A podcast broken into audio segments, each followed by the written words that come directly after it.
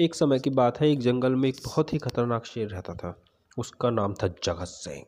उससे जंगल के सारे जानवर बहुत ही डरते थे। एक दिन की बात है, वह भर पेट भोजन करके एक पेड़ के नीचे बहुत ही गहरी नींद में सोया हुआ था। शेर जहाँ सोया हुआ था, उससे कुछ ही दूर पर एक चूहे का बिल था। शेर की खर्राटों से डरकर जब चूहा अपने बिल से बाहर निकला तो उसने देखा और वह थोड़ा डर गया और सोचने लगा, अभी तो यह गहरी नींद में खर्राटे भर रहा है, इसलिए अभी तो यह मेरा कुछ नहीं बिगाड़ सकता। चलो कुछ मस्ती कर लूँ। वैसे भी इसके खर्राटों से मेरी नींद तो ख़राब कर ही दी है। चूहा यह सोचकर सोते हुए शेर के ऊपर चढ़कर उछलने लगा। एक दो बार तो जगत सिंह ने अपनी पूंछ मारकर चूहे को भगा दिया, पर मस्ती करने के लिए चूहा फिर उसके नाक पर चढ़ गया। तभी जगत सिंह की आँख खुल जाती है। और अपने आसपास चूहे को मस्ती करता देख उससे बहुत गुस्सा आता है। और वह चूहे को अपने आगे के पंजों में जकड़ लेता है और ज़ोर से दहाड़ते हुए बोलता है, चूहे से बोलता है, शैतान चूहे, तुम्हारी हिम्मत कैसे हुई मेरी नींद ख़राब करने की? अब मैं तुम्हें नहीं छोड़ूँगा, मैं तुम्हें खा जाऊँगा। यह बात सुनकर चूहे की हालत ख़राब। उसका हाल बुरा हो गया, उसके पसीने छूटने लगे।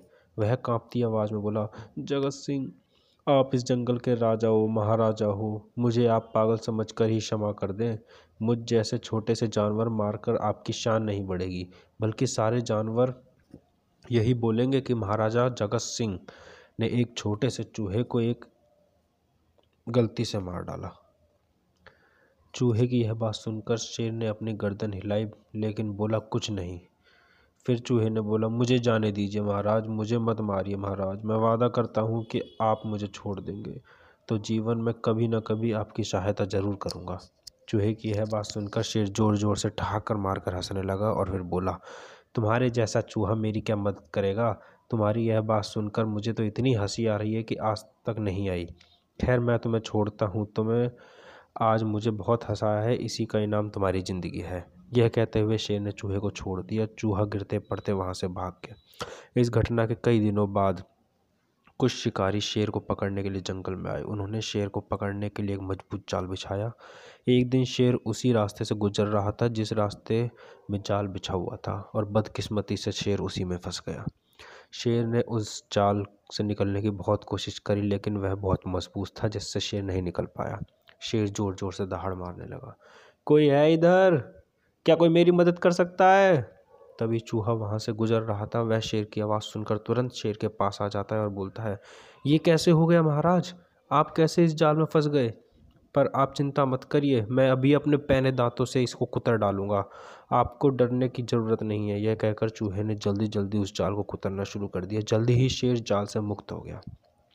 फिर चूहा शेर से बोला, उस दिन आप मुझ पर हंस रहे थे ना महाराज? देखा? मैंने आपसे क्या कहा था कि एक दिन मैं आपकी सहायता ज़रूर करूँगा।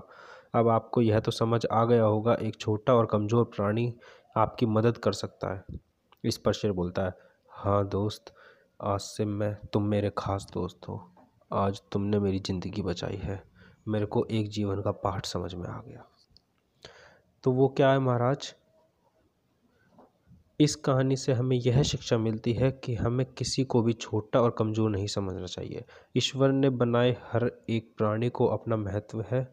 जो काम सुई कर सकती है, वो काम कोई तलवार नहीं कर सकती और जो तलवार कर सकती है, वो सुई नहीं कर सकता।